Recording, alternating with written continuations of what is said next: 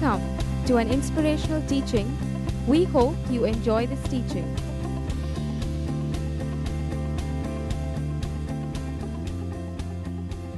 Sunday after Sunday, we all come, we gather here together as a family. And as we come together, we declare the praises of God. We sing of how good God is. We declare that He is great and mighty, that He is all powerful. We sit, we listen to the word, even as we hear teaching coming out, what God can do in the lives of people. This Sunday, we want you to hear testimonies. We want you to hear stories of real people who've been touched by God. We say it, we sing it, we proclaim it, we need to see it. And so this morning we have some live testimonies of people who've been touched by God and what God has done in their lives. We know that transformation happens because of the work of the Holy Spirit. Sit back, relax, and see what God has done in some individual's life. And have faith that He can do it in your life too. So I'd like to request Daniel Selvakumar to be the first one to come. And he's going to be sharing his testimony here with us. Thank you, Annie. Good morning, church. So, for those of you who don't know me, my name is uh, Daniel Selvakumar, and my wife is Sylvia. So, I think there's a connection there. and a little bit about me uh, I've been a Bangalorean uh, most of my life. I did my engineering over here, and then I moved to the US for my master's. And over there, I, I studied for two years, and then moved on to work for another close to six years in Los Angeles before I moved back to India. And during my stay in uh, US, I started to backslide. I started to walk away from God. I started to indulge in sin, and my friends became more important than my God, and then more important than my family. And during that time, I knew who God was, you know, but I still chose to follow the wrong path, and I took His grace and mercy for granted. And my relationship with God was just so artificial. I would go to church probably once a month or twice a month, just because my mom would call up from India and ask, you know, if you have gone to church. And just to please her and my father, I would be like, you know, let me just go to church and, you know, that way things are fine. So my relationship was very, very mundane. Uh, there was no passion, you know, for God at that time.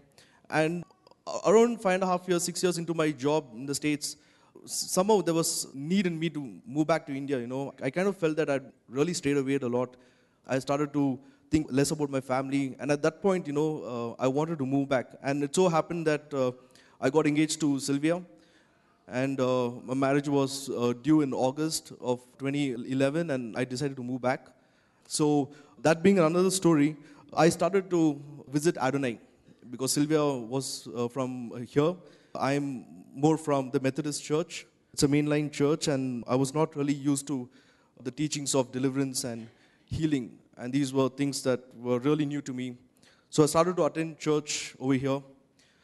Initially, there was really no interest. Uh, it was a really lively church. You know, people are raising their hands up, and I was kind of confused with what was going on. And before marriage, uh, Sylvia wanted to make sure something. So she said, You attend Encounter.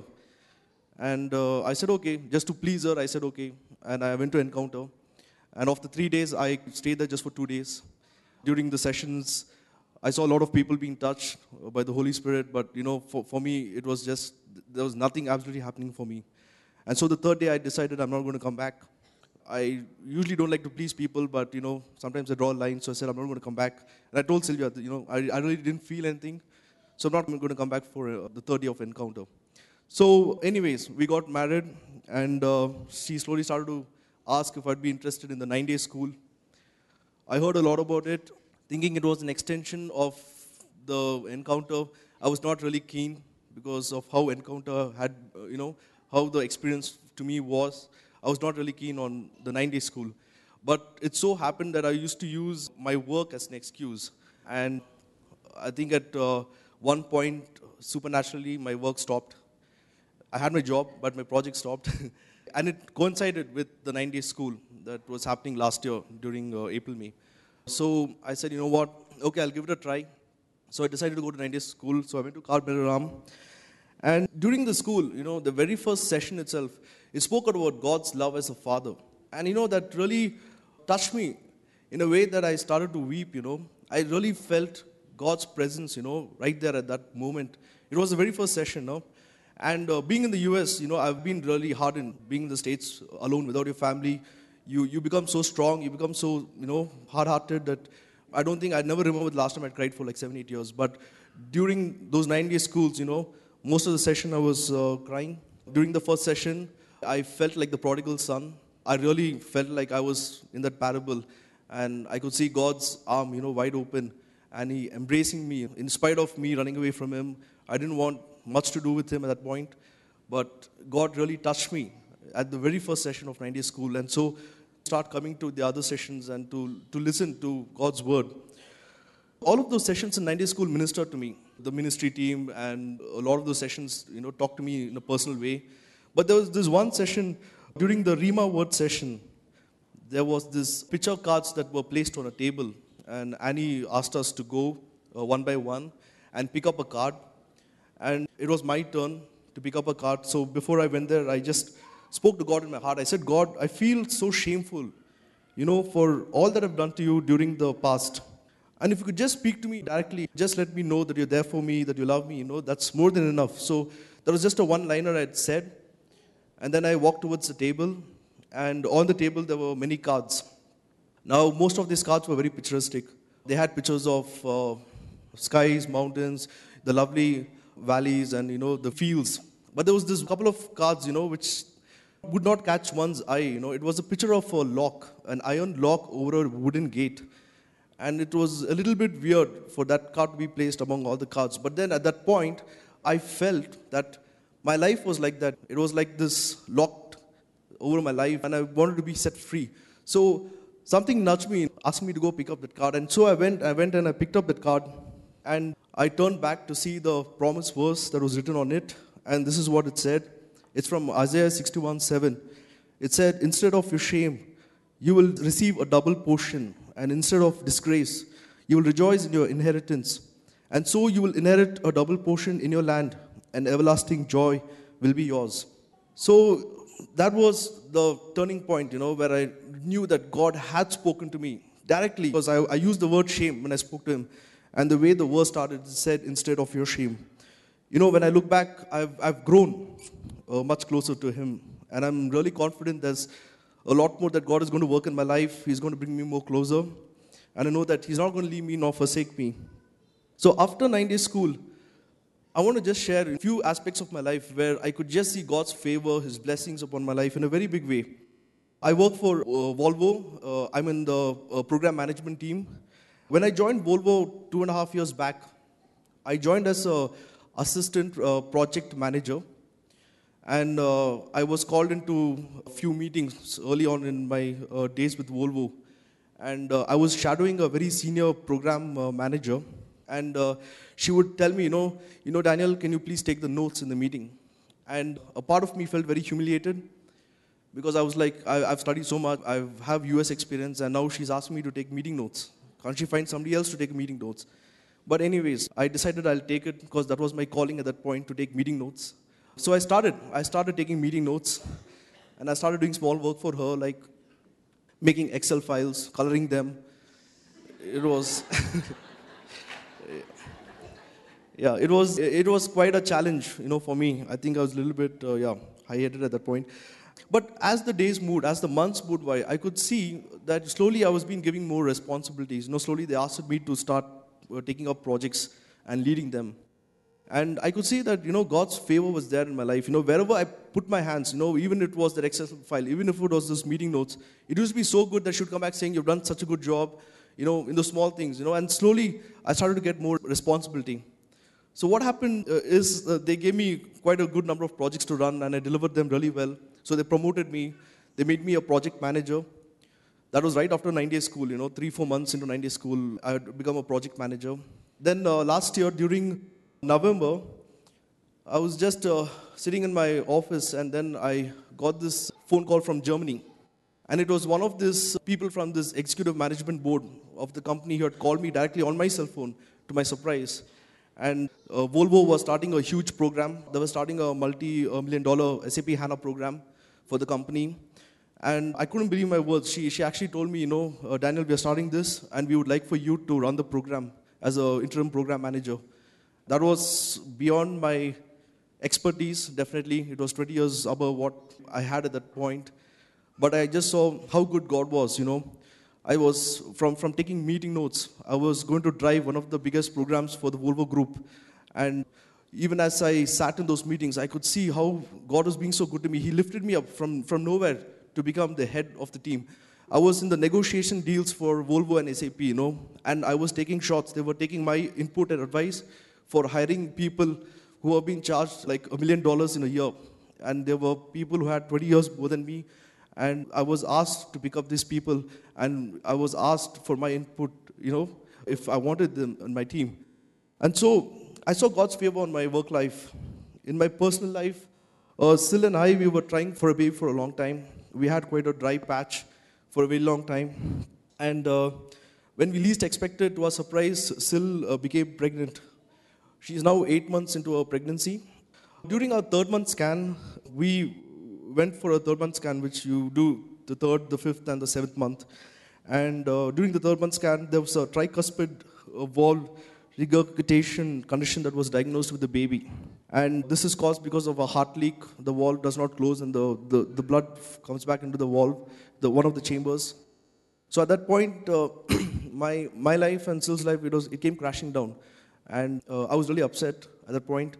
As you can understand, I even told God, you know, God, if you have anything against me, you know, you, you put it on me, you know, but you don't harm the baby or my wife.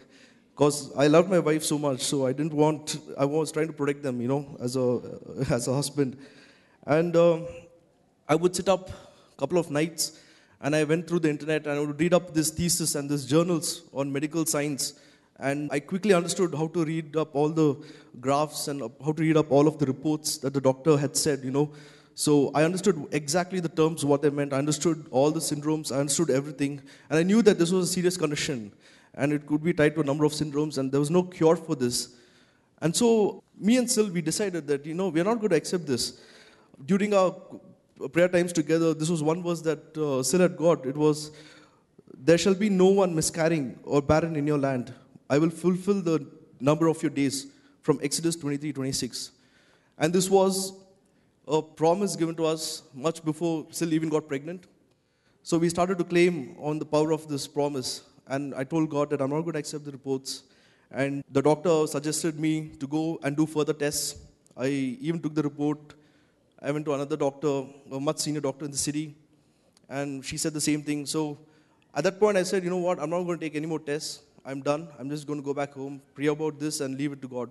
During Easter service, I remember Pastor Victor had specifically asked for people with heart and valve conditions.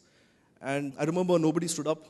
But at that point, I was so thankful to God because I felt God was speaking directly to Sil and me and telling us, you know, that He is with us. He's not going to leave us, not forsake us. And so we put our hands on her stomach and we prayed for the baby's heart for complete healing, for complete restoration. And then I went for the fifth month scan as usual. And praise God, that problem was not there.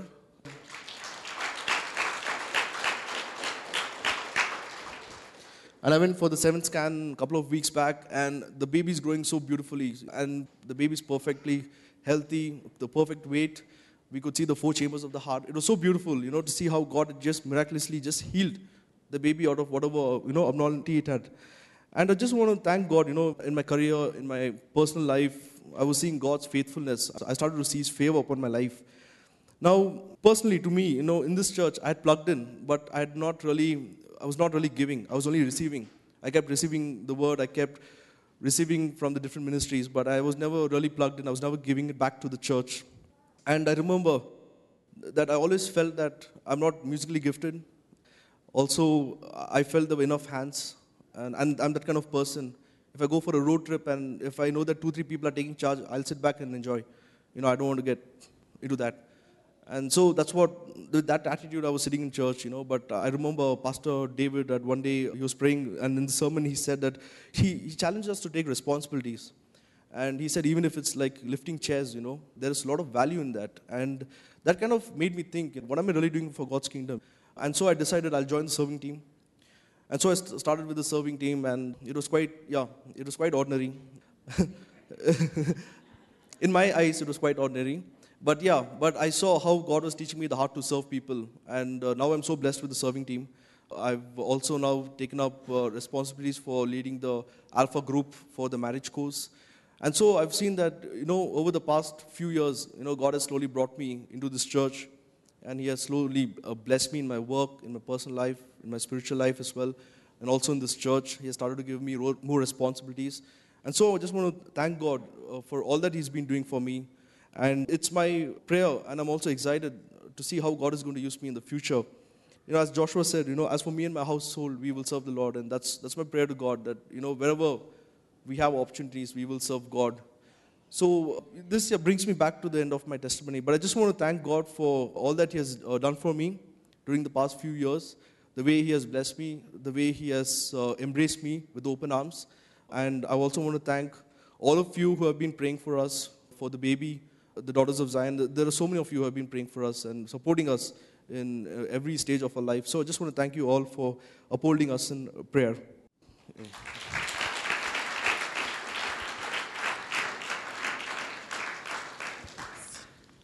Thank you, Danny. From a nominal church and really not wanting to be a part of Adonai. I remember when Sil wanted to get married, she was so, you know, said, I need an Adonai boy, Adonai boy. And she would go on about Adonai boy. Her father would come and uh, say, Pray for an Adonai boy. Now, where do you get boys like that? It's just not easy. And, but God, in His own way, brought Danny across her life and she had to go to the Methodist church. And we told her, Sil, go. If that's where God's called, go. And you trust God, He will bring Danny here. And God worked in marvelous ways and has brought Danny back here amongst us. Today, he's part of the family and very much enjoying being part of Adonai. Okay? So, God can touch our hearts without any passion for Him, totally cold. It's God who touches and transforms. And not just transforms, you know, just the simple prayer God, take my shame away. And how God comes, takes the shame away, and gives you double honor. Today, he's living in a land where he's inheriting the good, goodness of God. Uh, we have in our midst also another person, Shilpa, who was working in Accenture. She is now a busy housewife, very much involved in uh, hospitality, taking care of things, doing things around. She is also part of the serving team. Uh, she's part of the Alpha marriage. And if you're in the neighborhood and you're free, be sure you'll be involved. And so Shilpa here has been uh, touched by God. We sang that song, God is fighting for us, pushing back the darkness, lighting up the kingdom. Let's see how God lit up the kingdom in her life. Good morning, church. I'm from Hyderabad. I was born in a traditional family to parents who were staunch Hindus. As a family, we worshipped an endless list of idols for our personal favors and yet were never happy and lacked peace. We were constantly worried and extremely anxious about our future. It was as though anxiety and fear were our family members residing with us. I was so depressed and lonely that I created an imaginary world around me where everything was to my liking there, and I enjoyed fantasizing about it. Our family deity was Shiva, but I was never sure of his existence or even if my prayers were heard. When I was 12 years old, I visited Shirdi, a place where apparently Sai Baba had lived out his life and performed miracles. Finally, I had the proof I then needed for a God who existed, and I was now confident that He is someone I could relate to and worship and who would never let me down. From that day on, I became a devotee of Shirdi Sai Baba. I would fast for days on end. I would visit the temple thrice a day to wash the idols with milk, with honey, with Mysore sandal soap too. And in the afternoon, it was time to offer meal, and in the evening to sing bhajans. In the night, to put the idol to sleep. It was the temple closing time. So I was extremely religious for a girl my age. After engineering, I got a job in Accenture and I was posted in Bangalore. At work, a friend of mine started asking questions about God that challenged everything I ever knew about God. Questions like, What is the character of God? Do the gods I worship possess such a character? If not, who does? What would happen to me after I die? Whether my good could compensate for my bad. I had no substantial answers for these questions. It was as though my entire belief system was shaken. I became very uncertain about my beliefs, and so I began reading the Bhagavad Gita and other religious books with a renewed interest. He also told me that I could make a simple prayer asking God to reveal Himself to me, and if He was the true God, and if I was convinced about the same, I could make a choice. And all this without mentioning the name of Jesus. So, shortly afterward, I told my idols that I am in search of the one true God and that I would stop worshipping them or perform any rituals until I had completed my search. I pleaded with them not to get angry with me during this time. I made a prayer that I didn't want to be cheated anymore or live in ignorance and asked the true God to reveal himself to me. I got hold of a Bible then in my PG, and the very first thing that spoke to me was God's love. I could not comprehend that God loved me so much that He cared for me. This did not change my attitude towards Christianity. My parents and forefathers would tell us that Christianity is the religion of untouchables and low caste people. I never considered the reality of God until I got introduced to Jesus Christ. Yeah, then there came a time when I was so confused whether to carry Bhagavad Gita or the Bible in my bag, and so I carried both. I came to Adonai in August 2012 with a mission to know more about God and how different He is to the God I was worshiping. But honestly, I had an ulterior motive to find fault with the Christian faith. My father always taught me to reason things out on the last day of the encounter weekend, which is a Sunday, I remember sitting on this side, and during the service, I was chalking out the similarities between Jesus and Sai Baba in a tabular form. I was drawing tables. And at that moment, Uncle Victor was preaching, and he said, There is someone who is trying to comprehend God with their mind by drawing tables. And that was me. It was as though I was struck by lightning. I immediately shut my book and I began listening. He went on to say, Jesus is the shepherd. He knows his sheep and the sheep his voice. Something had happened at that moment. I began, the Holy Spirit convicted me, and I began to weep like never before. This was the turning point in my life.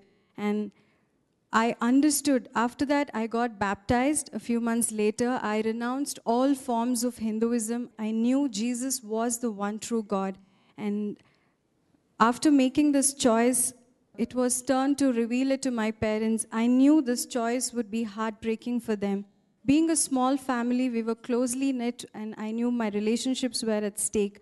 So I practiced my faith in secret. Although I really wanted to disclose it to them, I, w- I kept it in secret. My parents, on the other hand, sensed something in me had changed, and they were very upset that I was brainwashed.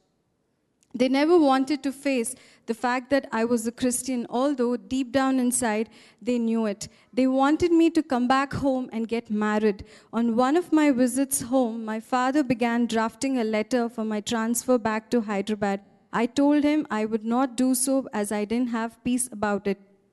He became furious. And in the following conversation, I revealed to him that I had become a Christian. The following few days were extremely painful and torturous. My parents never slept. They would beg me at times, even falling to my feet, to change my mind about Christ. The sight of my father weeping, the sight of my father weeping and pleading with me broke my heart. They even got a priest, an astrologer, home to try and convince me to uh, that Christians are a deceptive lot and their only aim is to convert people of other faiths to Christianity. But Jesus was faithful and he sustained me during this trying time. After that, my parents miraculously let me come back to Bangalore. However, they continued to abuse me emotionally, even threatening to end their lives. They would pay me surprise visits, constantly trying to keep an eye on me and to prevent me from attending church. I was so broken at this stage that I just knew, but I knew I had to hold on. Even though I accepted Christ, I was going through a lot of a lot of things myself. I had no understanding about them. I was tormented in the nights with nightmares of snakes and other spirits, and at times I could feel someone trying to choke me. I attended the nine day school in uh, April 2012. At the school, the teaching gave me an understanding that these experiences were a direct result of the idol worship and the sins of my forefathers. As a child, I was dedicated to Shiva, our family deity. We made offerings to snakes and sacrificed animals. My maternal grandfather used to make charms for snake bites, etc. We all practiced astrology, numerology, Vastu, and many other Hindu beliefs whose roots are in the occult. During my ministry time, I repented from all these rituals and in the ministry team they broke the power over darkness and its consequences over my life that same night i saw the spirit of shiva leaving me in a dream I was also set free from spirits that held me bound through astrology, numerology, and other superstitious beliefs. The very next morning, I was baptized in the Holy Spirit and began speaking in tongues. I felt a freedom that was unknown to me earlier. Six months later, I got married and began a new season in my life. But I always missed home and my family because they opposed my marriage to a Christian And In all the excitement of things, of marriage, I had not dealt with the grief of separating from my parents. After one year of marriage, I went through a health crisis for about four months. I visited multiple doctors for help and had to undergo several tests. So I met with Victor and Auntie Annie. For me, standing up for my faith was the right thing to do. So I did not realize that I had to address the emotional pain of separation. During my ministry time, one of the things they asked me to do was to deal, was to address the grief associated with the separation and release the hurt and pain. I was reluctant to go through this process as I had to relive that painful experience all over again. But they led me through it, and I was able to come to terms with what had happened. So as soon as I did that, I threw up. It was as if something from my stomach was literally scooped out. My grief was replaced with joy. Today, I still miss my family and long to talk to them, but this time I am not overcome by grief. I know that God has a purpose in all of this, and in His time, He will make a way. In a couple of days, my uh, test reports came back normal. I was restored to health. And early this year, I attended the PMT. I had clarity about what actually happened during the ministry, during my ministry time in the nine days school. The spiritual realms became so real to me.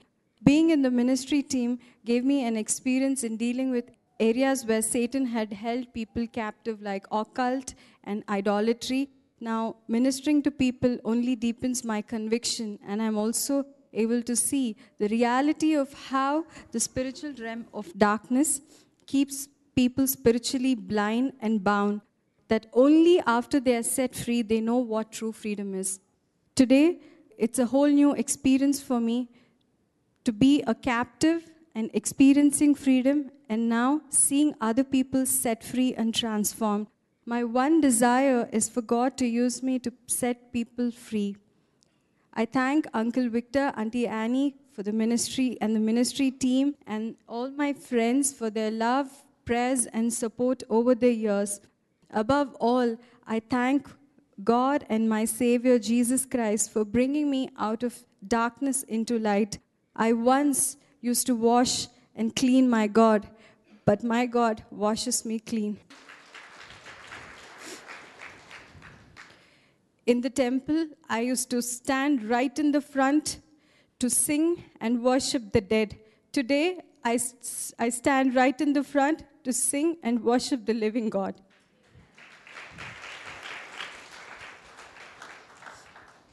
The Bible says, Those who look to him are radiant, their faces are never covered with shame.